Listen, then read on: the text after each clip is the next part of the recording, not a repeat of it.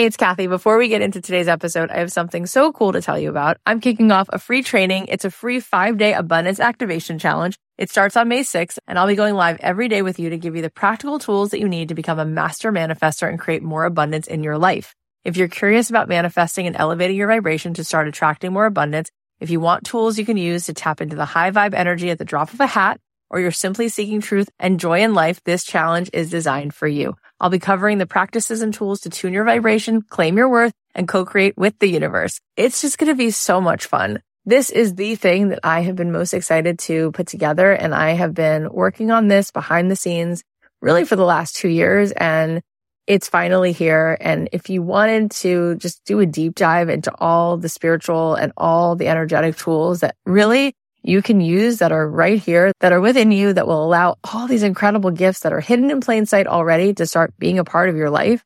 I'm so excited for this. We always have so much fun, but this is actually something I've been working on for over two years and it's finally here. So save your spot now. You can sign up for free at cathyheller.com slash five day. And that's the number five.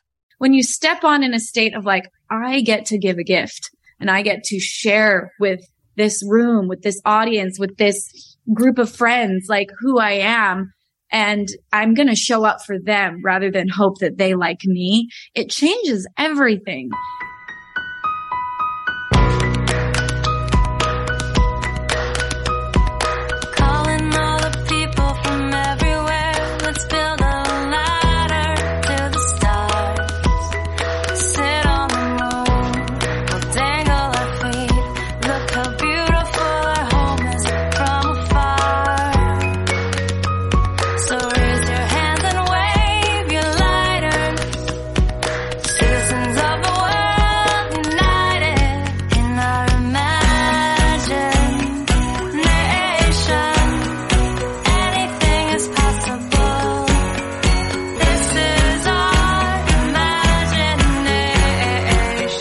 Guys, it's Cathy Heller. Welcome back to the podcast. So we just finished the holiday of Yom Kippur and I just feel that feeling of fullness in my heart. You know, it's amazing what spending 24 hours just connecting with God can do. And I just, I don't know, I just wanted to share that with you. And um, I actually posted myself singing uh, the first verse of Leonard Cohen's Hallelujah on my Instagram because I guess I just wanted to share with you that feeling when I just share like what's in my heart. And so, yeah, if you want to see me singing that, you can go to my Instagram.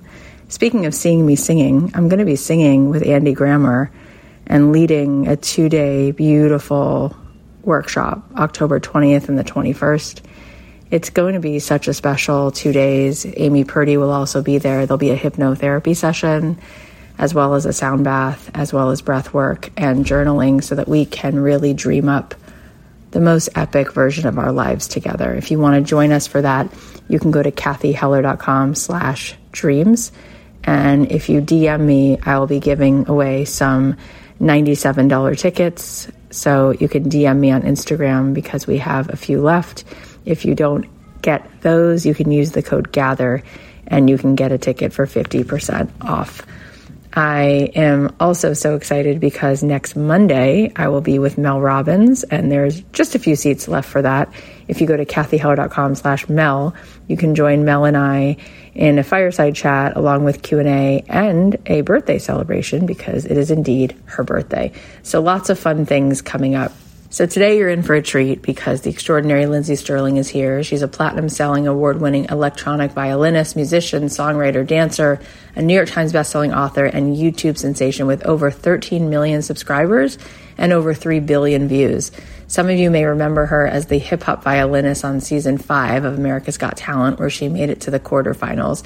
And she's actually going to talk about why it was a blessing that she didn't win because it allowed her to go on and make her own albums, like her self titled album, Lindsey Stirling, Shatter Me, Brave Enough, Warmer in the Winter, and Artemis, which have topped the Billboard charts over and over again. And she has a new album called Snow Waltz that comes out tomorrow. This album is just magical. It's an interpretation of timeless holiday songs like Joy to the World and Oh Holy Night, Feliz Navidad, and she also has her own original songs that have a beautiful meaning behind them.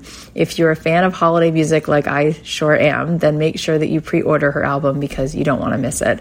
You can go check out her annual holiday drive, the Upside Fund. This is what she created to help families who are facing a medical crisis and need financial support. They have partnered with medical companies to pay off over 4.5 million in medical debt and bills around the country. So this is truly making a difference and it's giving a literal gift to people's lives.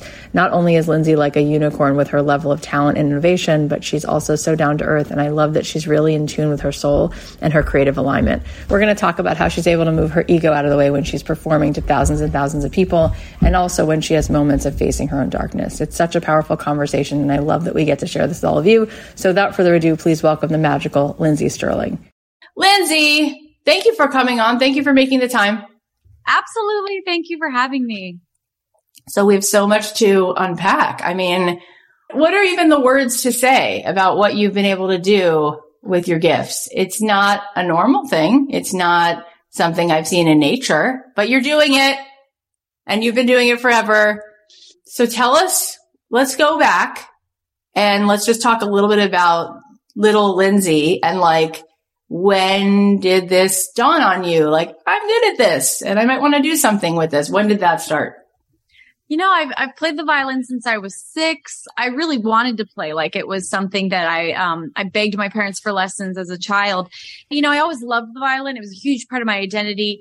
But it wasn't until I was, you know, in my late teens, early twenties that I really discovered a side of myself that allowed the violin to become me and rather than me just becoming like the classical violinist. I found a way to put my own creativity and spin on it. Um, which was when everything changed for me. I mean, first of all, now that that's been your life for a long time, it's just something you do, but that's giant. That's like a giant step for most people because I think everybody has this innate need to fit in and be like everybody else because we want to belong. And mm-hmm. then we remember, oh wait, every person I look up to, they can't fit in because they stand out. Oh, right. right. But our seven year old self, our 11 year old self, seventh grade self is like, I don't want to stand out because I might do something different. And then people might have a million things to say about it when they see me standing out. What do you think it is that gives you or anyone that you look up to the permission to do things differently, do things a way you haven't seen before and be willing to let people think what they want because you're doing it your way?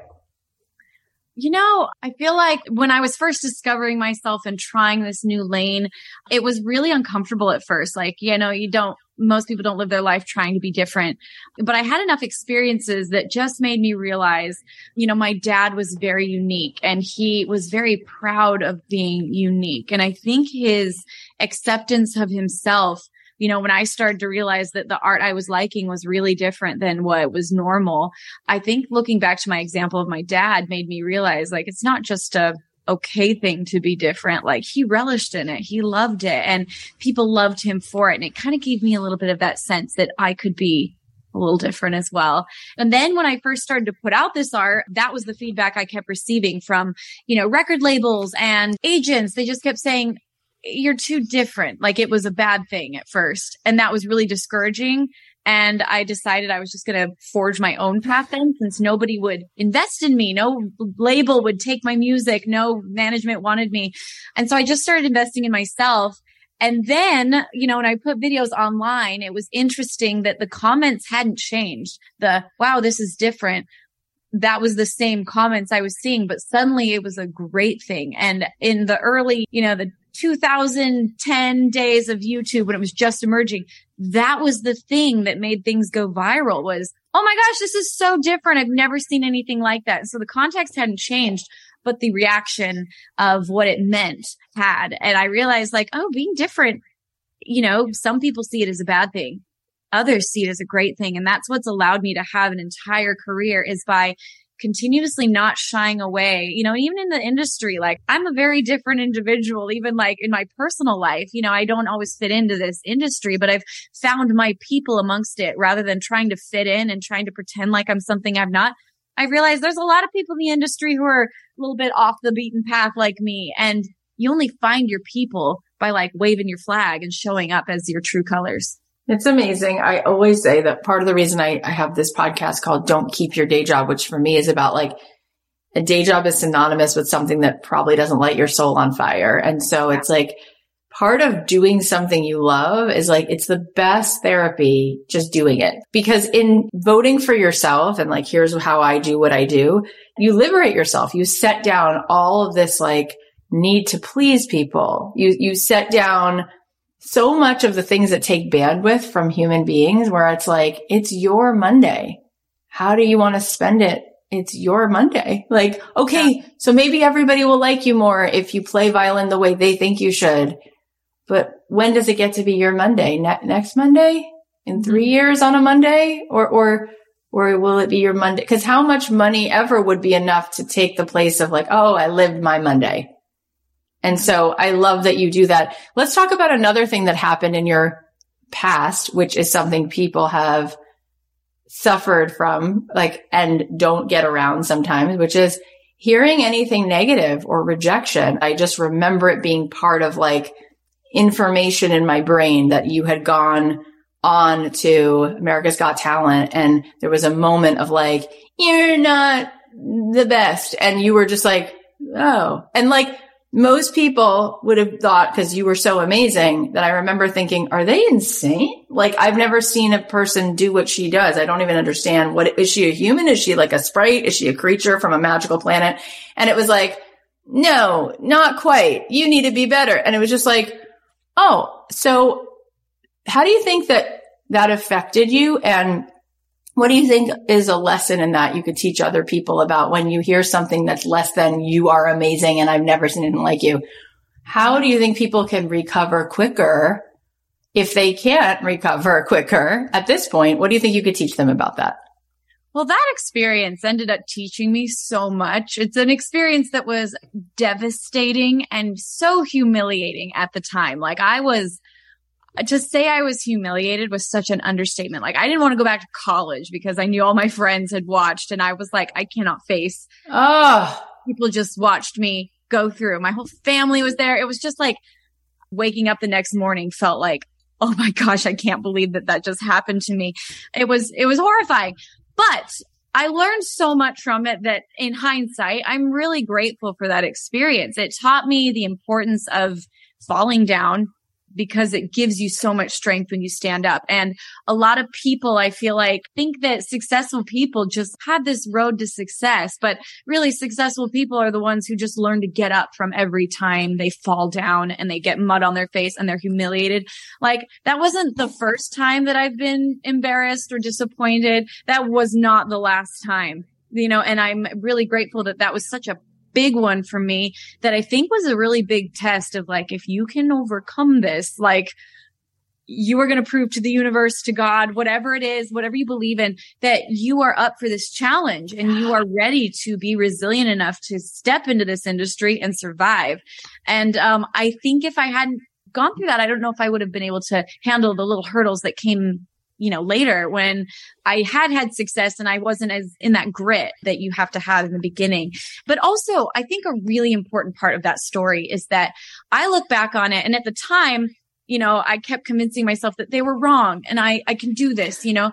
But when I've watched that video, hindsight years later, made me realize that I wasn't great that night. So they weren't necessarily wrong. They didn't have to be mean about it, but like I was brand new at this craft of like, I just started to try to dance and play the violin. I really wasn't ready for that stage yet. And, you know, in that moment, all I could see was I wanted this moment. I wanted to win that show. But something so much greater happened for me because, you know, they said I wasn't good enough. And that was kind of true. But the f- point is, I wasn't good enough yet. Yes. The most important part of what I learned was that I had to go back to the drawing board and practice and practice and practice and practice my craft until about two years later, when I got my first tour after a lot of work and a lot of trying different things and not giving up and having the courage to step back on little stages. Then when I stepped on stage for my own tour, I was ready, you know, and so every moment of your life when someone says, Hey, that wasn't great.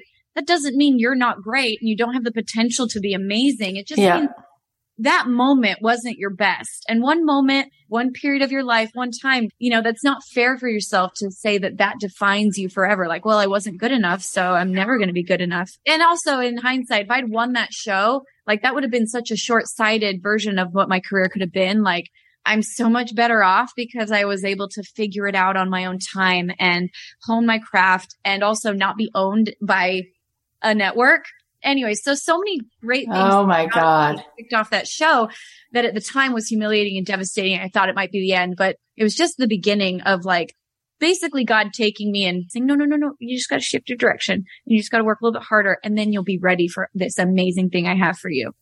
I mean, what you just did was like, uh, sonata. Like you just played music. That was music. What you just did, what you just helped people to unwind and set down because we get so stuck in little things that we make them the biggest things. And it's like, wait, let me zoom out. Let me just zoom out and see what else there is to see about this. And I had a similar experience for what it's worth is that I had a, a record deal for five minutes or whatever, however long it was. And I was sitting with Ron Fair and he was recording a special version of paparazzi with Gaga for the VMAs. And I was like, I know I'm not this good. Like I was like, this is what else is going on at this label. Like I'm okay. And I remember that night he planted the seed in my head because he told me that when he had first started, this is like, I don't think I've told this story. He had gone to Bill Conti, who wrote the music for Rocky and all this stuff. And Bill Conti said to Ron, he was like, you're a good songwriter. You're an amazing producer.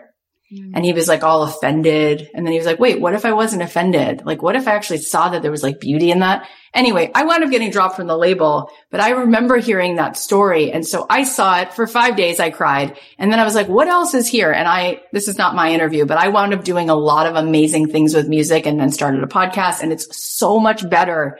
Yeah. So much better. And, and he was right. My voice is mediocre. It's okay, but it's not that. And so I love what you just said because what if it's all a gift? What if it's just feedback? What if everything that's happening actually is just part of a bigger story? And that's right. what clearly has happened for you. So let's go to the next big milestone. So that happens. You go through this moment. It's very public. And then tell everyone what happens next that started to make you feel like I'm in alignment. I found more of this expansion. What was that moment? That moment was, you know, it was a little bit later and I'd like tried other things and I feel like I finally got to plan like W, you know, of my attempts to like, this is how the music industry works. And it came in such a way that no one knew the music industry worked yet. And I mm-hmm. met someone who introduced himself to me as a YouTuber. His name was Devin Graham and it was right when YouTube was becoming a thing. And I was like, a YouTuber, like explain. Isn't that a place for cat videos? And anyways, he saw something in me and want, he was like, I want to help you, you know, and he taught me how to start a brand. And he actually taught this YouTube class one night at BYU and I went to it.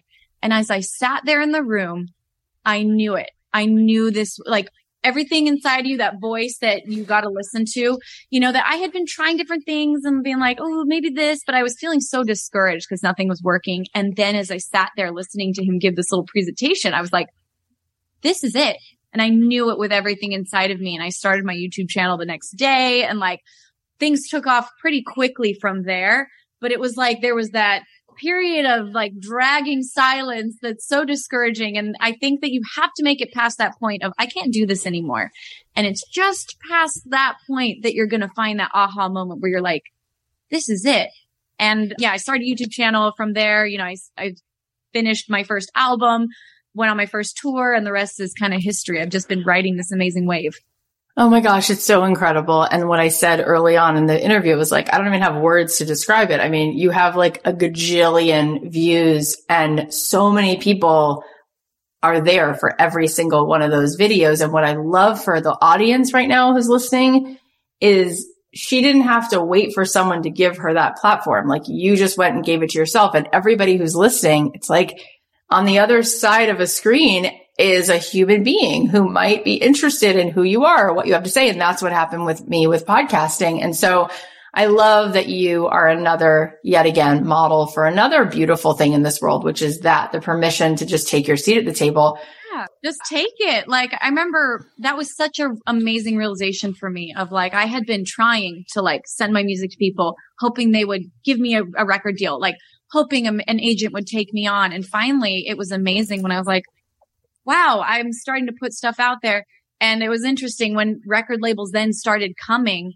I didn't need them anymore, and I was able. Ooh, to- snap! saying, no, thank you. I'm actually touring the world by myself. right. Myself. Like now you want to come in and take a cut of my hard work, you know? And so it was just amazing because then I didn't need permission. I, I had it already. And just another thought that's occurred to me is a lot of, you know, I have so many friends that have talked to me saying like, you know, my kids are now starting to go to school and like, I don't know what I want to do with my time and I, I want to do something great. And they just are like in this place of feeling almost like life has passed them by and they, they missed the boat. And I'm just like, are you kidding me? You're like in your young thirties.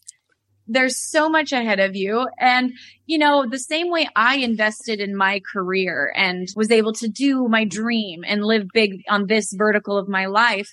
I haven't had kids yet. I haven't gotten married. And just because I'm in my mid thirties, it doesn't make me think, well, I've missed the boat on that. Like, gosh dang it. You know, the same way I believe fully that I'm going to be able to find a partner and have a family still. And, you know, I, I'm going to get that next chapter. Like my friends that are married and have kids, I'm like, you've invested over in this vertical. That doesn't mean you can't still have this one over here. Like that would be like me saying, well, I, you know, I'm never going to get married because I just haven't had it yet. And I, I love the example of like Lucille Ball wasn't Lucille Ball until she was 40. That's when she started I Love Lucy. I never knew that.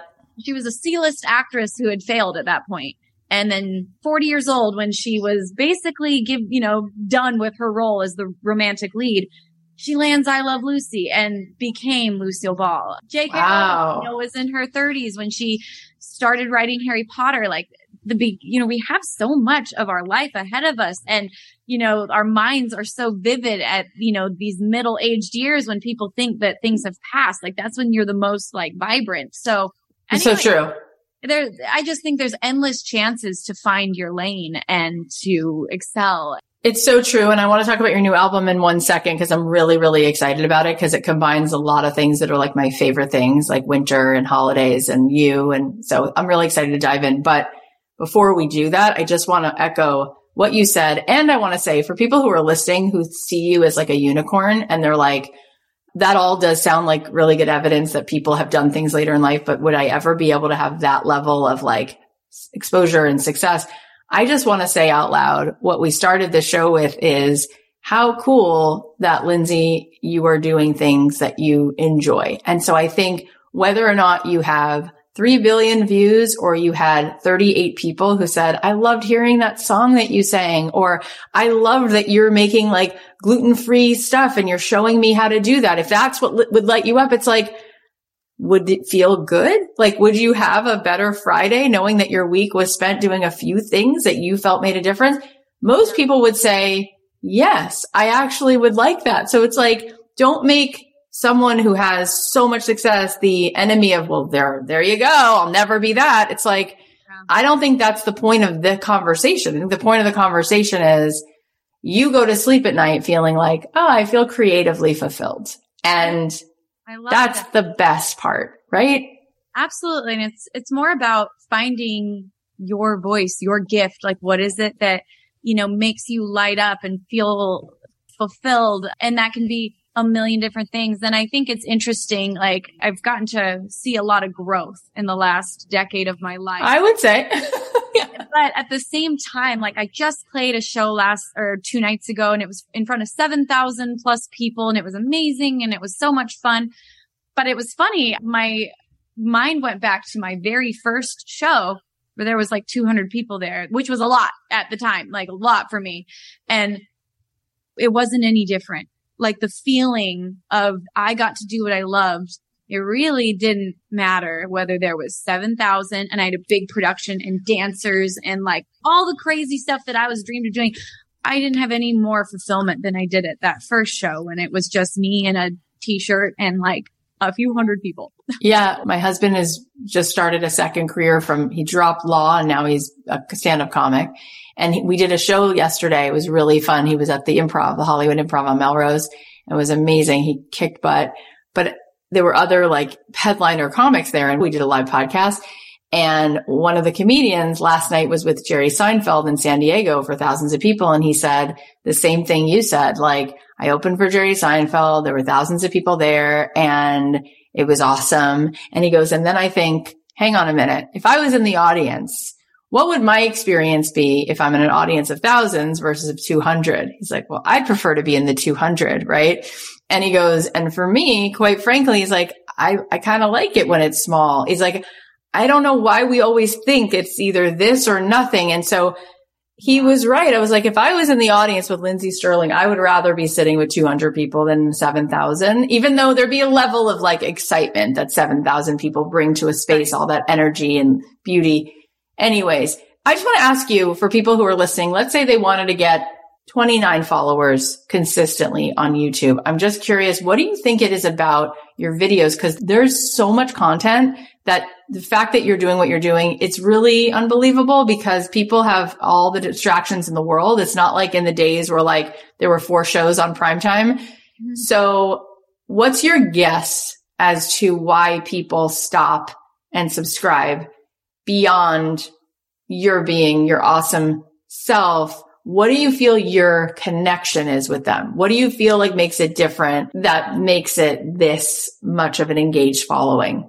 I think in the beginning it was that it was something unique and it was like it drew people in because you know, it's easy to, be the best at what you do when you're the only one that does it. I always joke, you know, I'm a dancing violinist. It's very different. But I think what's had the ability to help people stay is that at my core, I'm a storyteller. And I've learned to be very kind of raw and authentic with the stories that I tell through the videos that I share, through the things I say on stage. I'm just a storyteller. And I think that it's the stories and it's the, the amount of vulnerability in that that is allowed a way for people to feel like, oh, she's, it's not just about the dancing or the violin. Like there's a message or there's a story or there's a, like there's a huge piece of me that's in every piece of art that I, I put out there. And I, I think that has been what's made people stick around. I, I totally agree. I think vulnerability is really something we don't see a lot of. You know, everybody now wants to curate things and use a filter. And so after looking at everything that's out there and then you see this person who's willing to be vulnerable, you lean in because it's rare and it's beautiful. Speaking of the record I mentioned a second ago, tell us about this record that's coming out very soon and tell us why you're so excited about it. I mean, you've already made so much music. Like, what is it about this record that honestly you feel like once again you can get excited to put out a whole new record? Well, I love Christmas. So me too. I'm, I'm just such a sucker for Christmas. My last Christmas album just created such a like cornucopia of the ability for me to be creative. You know, through the music videos, we put together five tour shows with that one album, you know, and it just has become a tradition to go on tour with it. And so I was like, I need a new album. I need like a new burst of creativity for Christmas music to tour with and create new videos. And also my first Christmas album, I really enjoyed the fact that I kind of leaned into the Christmas style, the standard Christmas style. I almost used it as an excuse to like take a little bit of a vacation from the music that I always play. And it was like, I'm going to try some big band stuff and, you know, lean into that. And this album, I almost did the opposite. I just really pulled Christmas into my style. So I feel like this album is a little more me than my last Christmas album. So it makes me really excited for people to hear just the super unique twist that I put on all these Christmas classics and, you know, the originals that I wrote. I wrote more originals on this one as well. So it's a very unique album and that just makes me so happy. You can see I smile as I say it. It's going to be really fun. This is my favorite thing because I love Christmas too. I I love holidays in general, but there's something undeniable about that part of the year where everybody just feels the world is like kinder and like there's yeah. more of a feeling of magic and possibility in the way people look at each other. And so I'm such a sucker for like anybody I love and they have a Christmas record or they have a holiday record. So like even in July, I'm blasting the Pentatonix. Oh Come All You Faithful, like as loud as it possibly can go. Why not? I really enjoy it. Why so not? do you have a favorite personal Christmas song? Is there a song for the holidays that's like gets you all choked up? I mean, Carol of the Bells is my favorite Christmas song, being an instrumentalist. But what you just said about Christmas, about the joy that's felt and the, the fact that people are just a little bit warmer and a little happier. And you even said there's a bit more magic. Um, I wrote a song on this album called Magic and David Archuleta actually sings it. It's probably my favorite song on the album because it just talks about the magic, this childlike wonder that we all like step into at Christmas and like this magic that's created and do, like why can't we have this magic all year? And anyways it's my my favorite song on the album so i'm really excited for people to get to hear it. There's actually a line in the song because at church actually the a few days before i wrote the song we were just talking about the difference between joy and happiness and how happiness is something that's more dependent to me on um situations you know you're happy if you eat something delicious or, you know, you're happy when you get good news. But joy is something that transcends that and it comes from inside. And there's a line in there that says, who says there can't be joy when the lights go out? And sorry, I get emotional, but, um, I wrote that line because, um, when my father was passing away in the last moments of his life, we started sharing me and my sisters, my mom were around him and we didn't know if he could even hear us anymore because he couldn't respond. But we just started sharing gratitude for all the wonderful things he did for us and memories. And we were laughing and crying, just talking about what an amazing father he was. And as he was passing, it's like I was feeling so much sorrow. But at the same time, I was like more so than ever in my life. I felt this amazing spirit of gratitude that like kind of transcended it. And I felt these two very conflicting emotions. And it was just one of the most powerful moments of my life, teaching me or reminding me that like even amongst the most horrible times, we can still have this inner peace and confidence, you know, and comfort that comes from the more strong emotions like love and gratitude. And that's joy. And so that's kind of what the song encompasses, but you know, it puts a little Christmas bow on it. It's so beautiful. Totally brought me to tears. Yeah. So beautiful. It's interesting. My own experience recently is my dad has cancer and Parkinson's. So he's in and out of the hospital. And over the last sorry, few months, we've had these like really scary moments where like everyone's in the room and da da da da. And, you know, it's amazing to me because in my childhood, there was definitely like things with my dad, good, bad, beautiful, hard, all of the things. And yet in those moments, all I feel is love in mm-hmm. those moments. And I'm like, whoa, it's amazing how certain moments that you would predict would be so, so hard and only things like awful and terrifying are also filled with deep feelings of joy because of the love that you feel.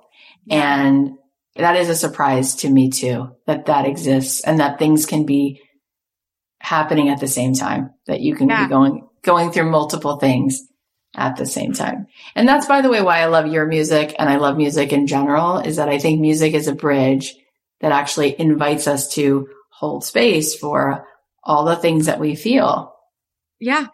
A hundred percent. Music is like a little magical. It's like a time capsule. It'll take you back to specific memories, which is my favorite thing about writing Christmas music is I feel like these songs, they do hold such strong memories for me that take me right back to my childhood or right back to a memory. And, you know, and they just do, I think, magnify the ability to, to feel.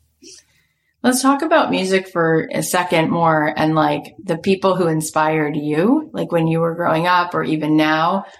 When you love someone, let's say you go to a show, what do you think is ultimately at the core of why you feel that concert or that musician is able to speak to your soul. Like, what are you, if you had to guess, what are you identifying as like the heart of that? I've gone to a lot of shows, you know, and it feels like I enjoy different shows for different reasons. Like mm-hmm. every artist has their, their gift and their thing. And I feel like it's such a personal thing though. Like as an artist, you will work so hard and prepare so hard for tour and try to create these moments of magic. But I honestly feel like a lot of the magic happens before they even get there because my favorite shows are the ones where it takes me back to my own kind of mm-hmm. like memories with the music from the yes and it fulfills a nostalgia. And so it's like, what has that artist created for me in the past? What are the memories I've had with their songs? What are the, the music videos that I loved in the past? Or, you know, because when you're there, there's only so much the artist can do once they're on stage, but we're really trying to draw out of the people in the audience, like the feelings that they've already had. And that's what I think makes a great performance. Like, I'll just say I went to the Backstreet Boys recently. So I did I. Oh, such a great show the amount of nostalgia and like joy, they were great performers and the show was fantastic. And I recommend everybody go. But so much of that joy came from the memories they created for me from my teens till now. Totally. I remembered like where I was the first time I was like driving and hearing this song. And yeah, one of the things I think about with artists is like I saw James Taylor and Carole King at the Troubadour, which was so special because it's such yeah. a small venue to see two iconic legends like that.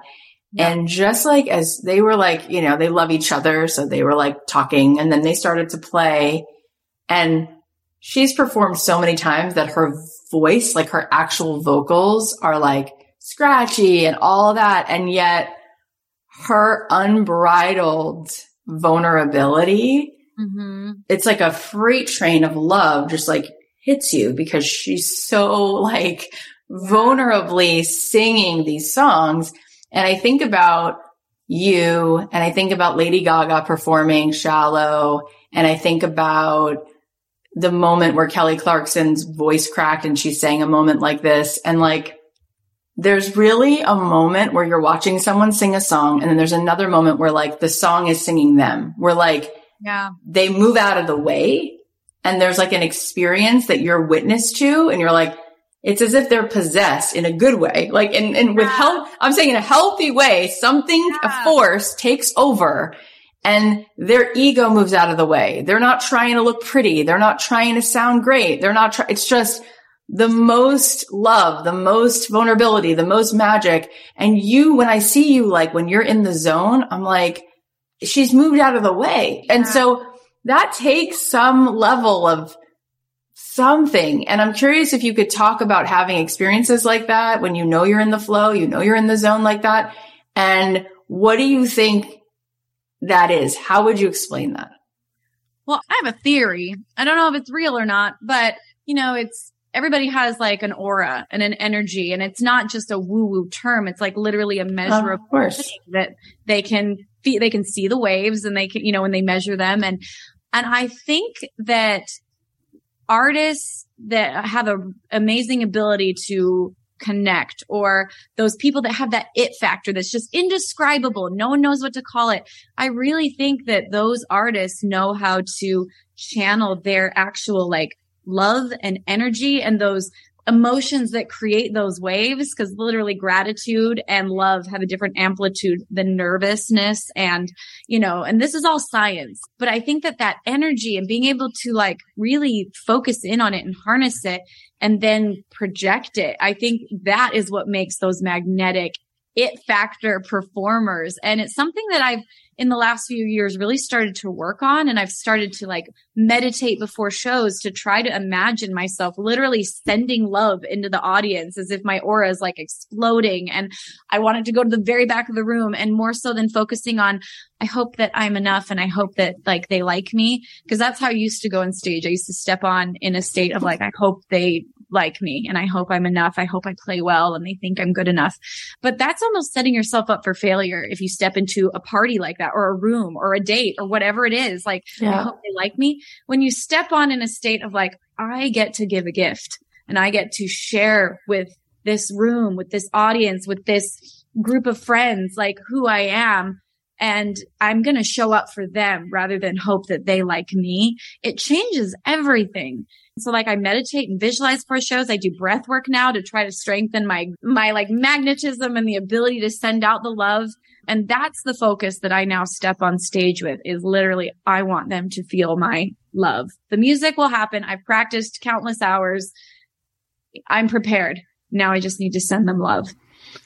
It's so beautiful. And I've been on that journey myself. I studied for a few years at UCLA. They have a whole mindfulness research center and I spent three years in Jerusalem studying Kabbalah and mysticism, been on like so many 10 day long meditation retreats. And I have this whole part of my practice and 658 people I've interviewed. I would say 98% of the people who've been on this show, they have a practice. They meditate. They find their way in. And when Marianne Williamson was here, she said nobody would look at the ocean and think a wave is separate from another wave. Mm-hmm. And nobody would look at the ocean and think that waves are separate from the ocean themselves. Yeah. Right. The ocean is the wave. The wave is the ocean. And Einstein, just studying, because I do love science, and you mentioned it a couple times. You know, Einstein said that there's not three dimensions, there's 10, right? But we don't see like time is the fourth dimension, which is elastic. It's not really set, right? It's relative. It's a day on Jupiter is not 24 hours. It's nine hours and 58 minutes. And an hour outside of our solar system is 26 seconds. So time is elastic. And that's the fourth dimension. And then there's a fifth dimension and a sixth dimension. But our eyeball, this is really important. He said, our eyes see things in 3D, right? So they see width, height, and depth. So we don't perceive energy. We see things as separate. So we see that you and I are separate but there's a whole field, a whole actual field of things that have mass and matter in the room mm-hmm. that are just things I don't see with my eyes, right? So when we pray, when we meditate, we close our eyes and we see further than we see with our eyes open because we can feel there's actual energy, right? So everything you just said is so important because when we come from that place of wholeness where all the waves are one ocean and you drop in, there's nothing you have to push. There's nothing you have to impress. You're just bringing people into that resonance. Mm-hmm. And that's what you're talking about. And how cool that you just took us behind the scenes and shared that you're even aware of that before you go out there. What a gift to your audience to get to experience that. And it's been, it's been a life changing process to realize all this, to realize it starts with your beliefs the like cognitive things that you think mm-hmm. yourself and that you realize, oh my gosh, I've stopped believing in myself or, oh my gosh, I actually don't know if I like myself. Like it starts there and then you just get deeper and deeper from the tangible things you feel to the thoughts you think to the energy you get to project. It just goes deeper and deeper and deeper. And as you peel back the layers of yourself, it's amazing to discover that we have so much more power and potential than I think we ever realize once you peel back one layer at a time and allow yourself the ability to, just like you said, just exist and be without judgment. And it's a constant process that I'm always like going in flux from. You know, sometimes I'm in this really good like wholeness state. And then I find myself like, life gets busy and I fall out of it again. And I have to like climb back in and be like, let's get back on the saddle and like really focus on self love and okay, start with the thoughts again. Where are we at? Let's go deeper. Let's go deeper until it comes to this state again, like being okay, just being and yeah. realizing that that's enough and that you can put into the world the kind of person you want to be. You don't have to just, you know, accept the person and the energy and the type of things that you feel right now. Like all yeah. of that can change. Like if you don't feel great about yourself today, that can all change with work. Like you don't have to accept the way you feel about yourself right now because if I did that years ago, um, at a time when I used to hate myself and I, you know, I was very unhealthy mentally, um, I'm a completely different person today. And I, I just love the idea that science told us for years that there's not a lot of neuroplasticity in our brains, but now that's completely disproven. And we know that you can change your mind. You can change your brain. You can change the same way you change your patterns. Like same way our body is malleable and you stretch, you'll get more flexible. Our minds will change as we give them permission to and as we believe they can. And I love that you were so generous to take us into that because people can think, oh, so she doesn't have a struggle with this. And it's like, as long as you are on this planet, you're going to experience contrast. Like every person, Beyonce too, Kim Kardashian also, Obama also, like every person who's on this planet is going to wake up and find that there's a new level of like, oh, I can find more expansion. I can notice that. I can change that. that's part of it. But what's also something I learned, which is I think interesting and helpful is your thoughts don't stay contained in your mind. So every thought actually produces a chemical into your body. And then it's really, you're not really up against your thoughts. You're up against your body. And physically we get wired into this cortisol that makes us feel like we get addicted to feeling bad because cortisol is addictive. It's more addictive than nicotine. So we're like, no, I want more shame. It feels so my body wants a hit of the cortisol. My body is craving self doubt. It's craving that cortisol. And what happens is if you can just put on your record, like if, if someone's listening and dance for three minutes, you start feeling your thoughts change, your body, your chemistry is starting to change. And now it's easier to think of a even better thought. And now it's easier to think of an even better thought. But like we're all programmed that like thoughts create a chemical in our body. And so when I started to learn that, I was like, Oh, I've been addicted to the past because it keeps me from this feeling of joy. And joy is actually the most vulnerable feeling because that's when your fight or flight goes away. As soon as you're feeling joy, the reason you notice it, you go into, why did I just think that? Oh my God. It's because you stop checking the exits. You stop being hyper aware of like what could go wrong and it feels vulnerable. So really it's about t- teaching your nervous system that you can tolerate joy for longer periods yeah. of time. Honestly, that's one of the biggest thing I've learned through starting breath work is it's creating it's the best ability for your body to handle more energy and which is more joy. Like you're, you're hiring your tolerance, which is a weird concept. I think for a lot of people, it was weird for me to hear that at first too, that literally we have a threshold for how much joy and happiness we will allow ourselves to have before we sabotage.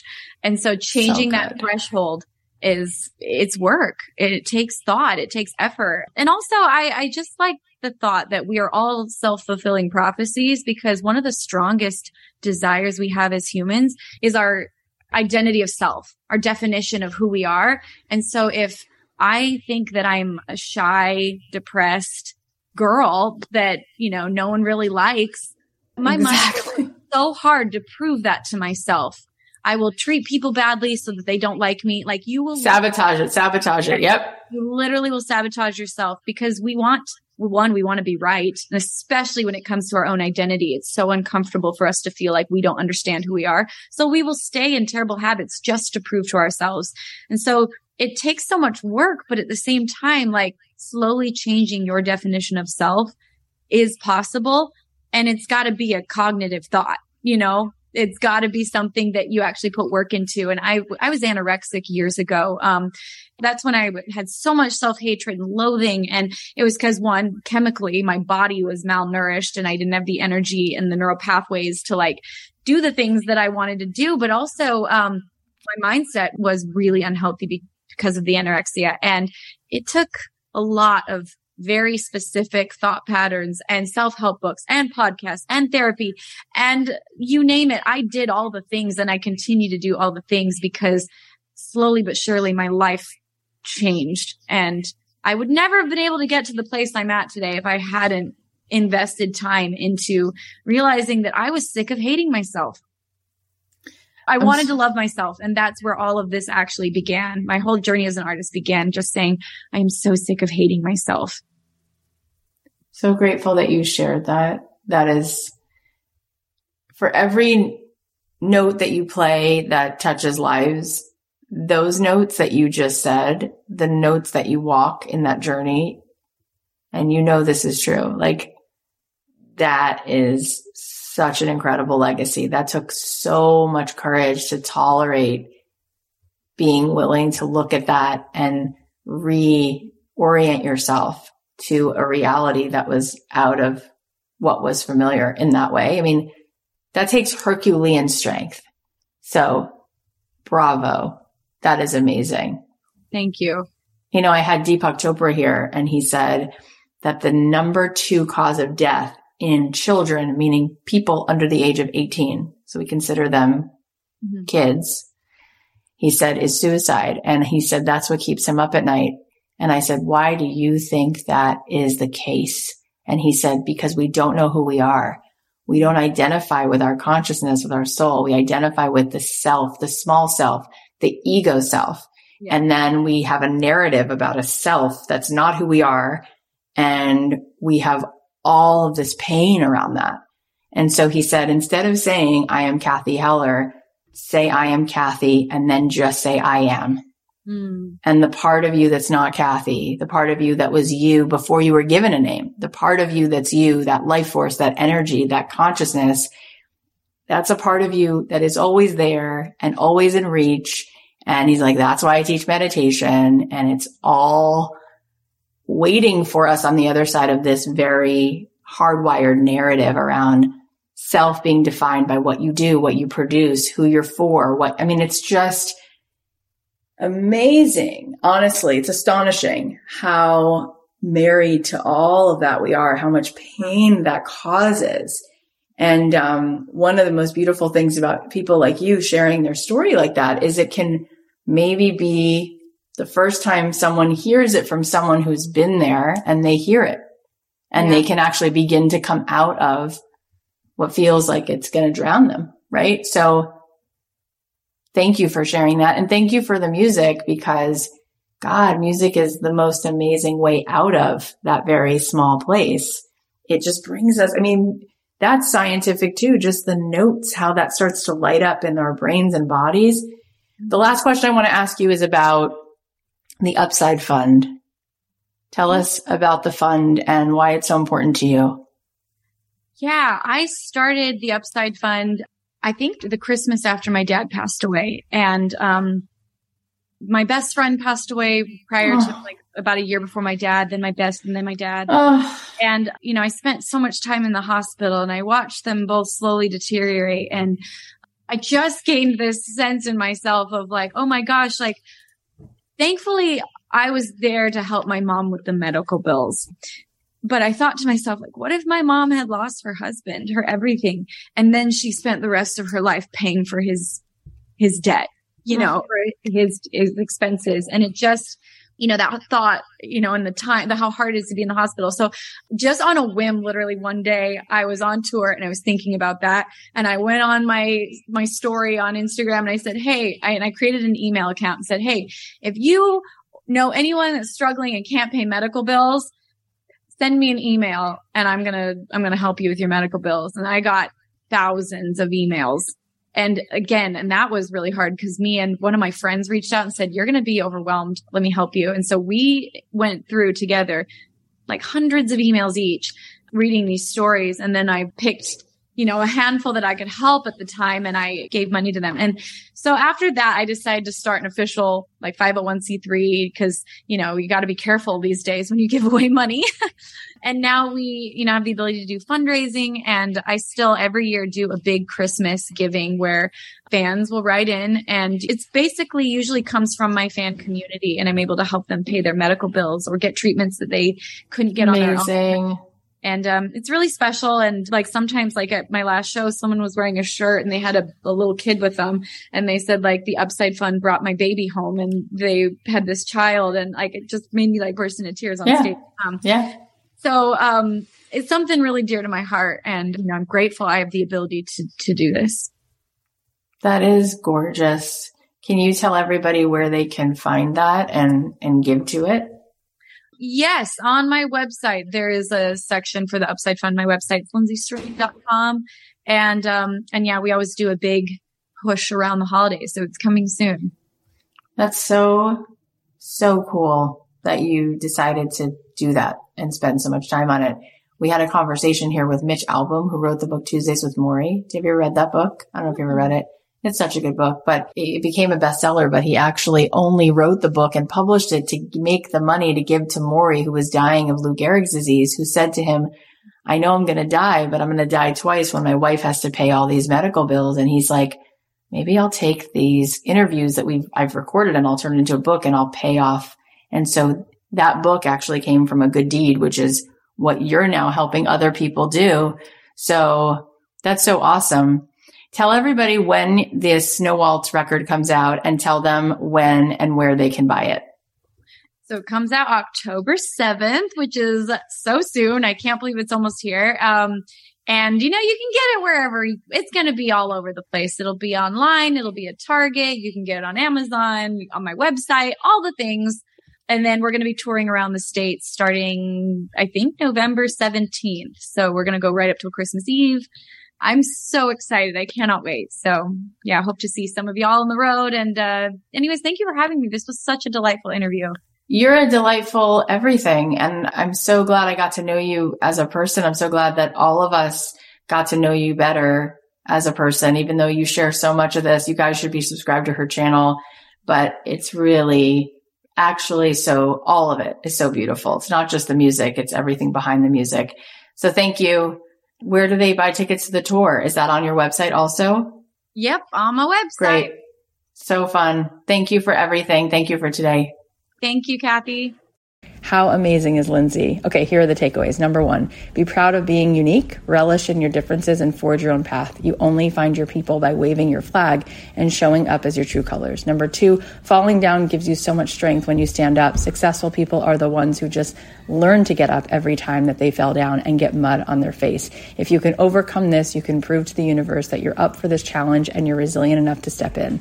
Number three, in those moments when someone says, Hey, that wasn't great, that doesn't mean you're not great and you don't have the potential to be amazing. It just means that that moment wasn't your best. And one moment will not define you forever. Number four, we have so much of our life ahead of us. There are endless chances to find your lane. Number five, who says there can't be joy when the lights go out? Even amongst the most horrible times, we can still have this inner peace and confidence. Number six, step into a state of sharing your gifts. Show up for them rather than hoping that they like you. Just send them love. It changes everything. Number seven, as you peel back the layers of yourself, you're going to discover that you have so much more power and potential than you ever realized. And number eight, allow yourself to simply exist and be without judgment. Just being is enough. Guys, thank you so much for listening. It truly means the world to me. I just interviewed Ralph Macchio last week, so that episode is coming up soon. Make sure that you're subscribed at Apple Podcasts or you're following us on Spotify because there's so many good conversations coming up. And if you enjoyed this or any episode, please share it and leave us a review and a rating because it helps so very much. Finally, if you want to get 50% off your ticket to my live event with Andy Grammer and Amy Purdy, you can be meditating with me and journaling with me and dreaming up all that really is here for you in this life. You will be helping yourself reprogram your subconscious. This event is going to be truly incredible. You can go to cathyheller.com slash dreams to get your ticket and use the code gather for 50% off. And if you want to hang out with me and Mel Robbins next week, there's a few tickets left. You can go to cathyheller.com slash Mel to grab your seats. I love you so much. I'll leave you with a song of mine. Have an amazing weekend.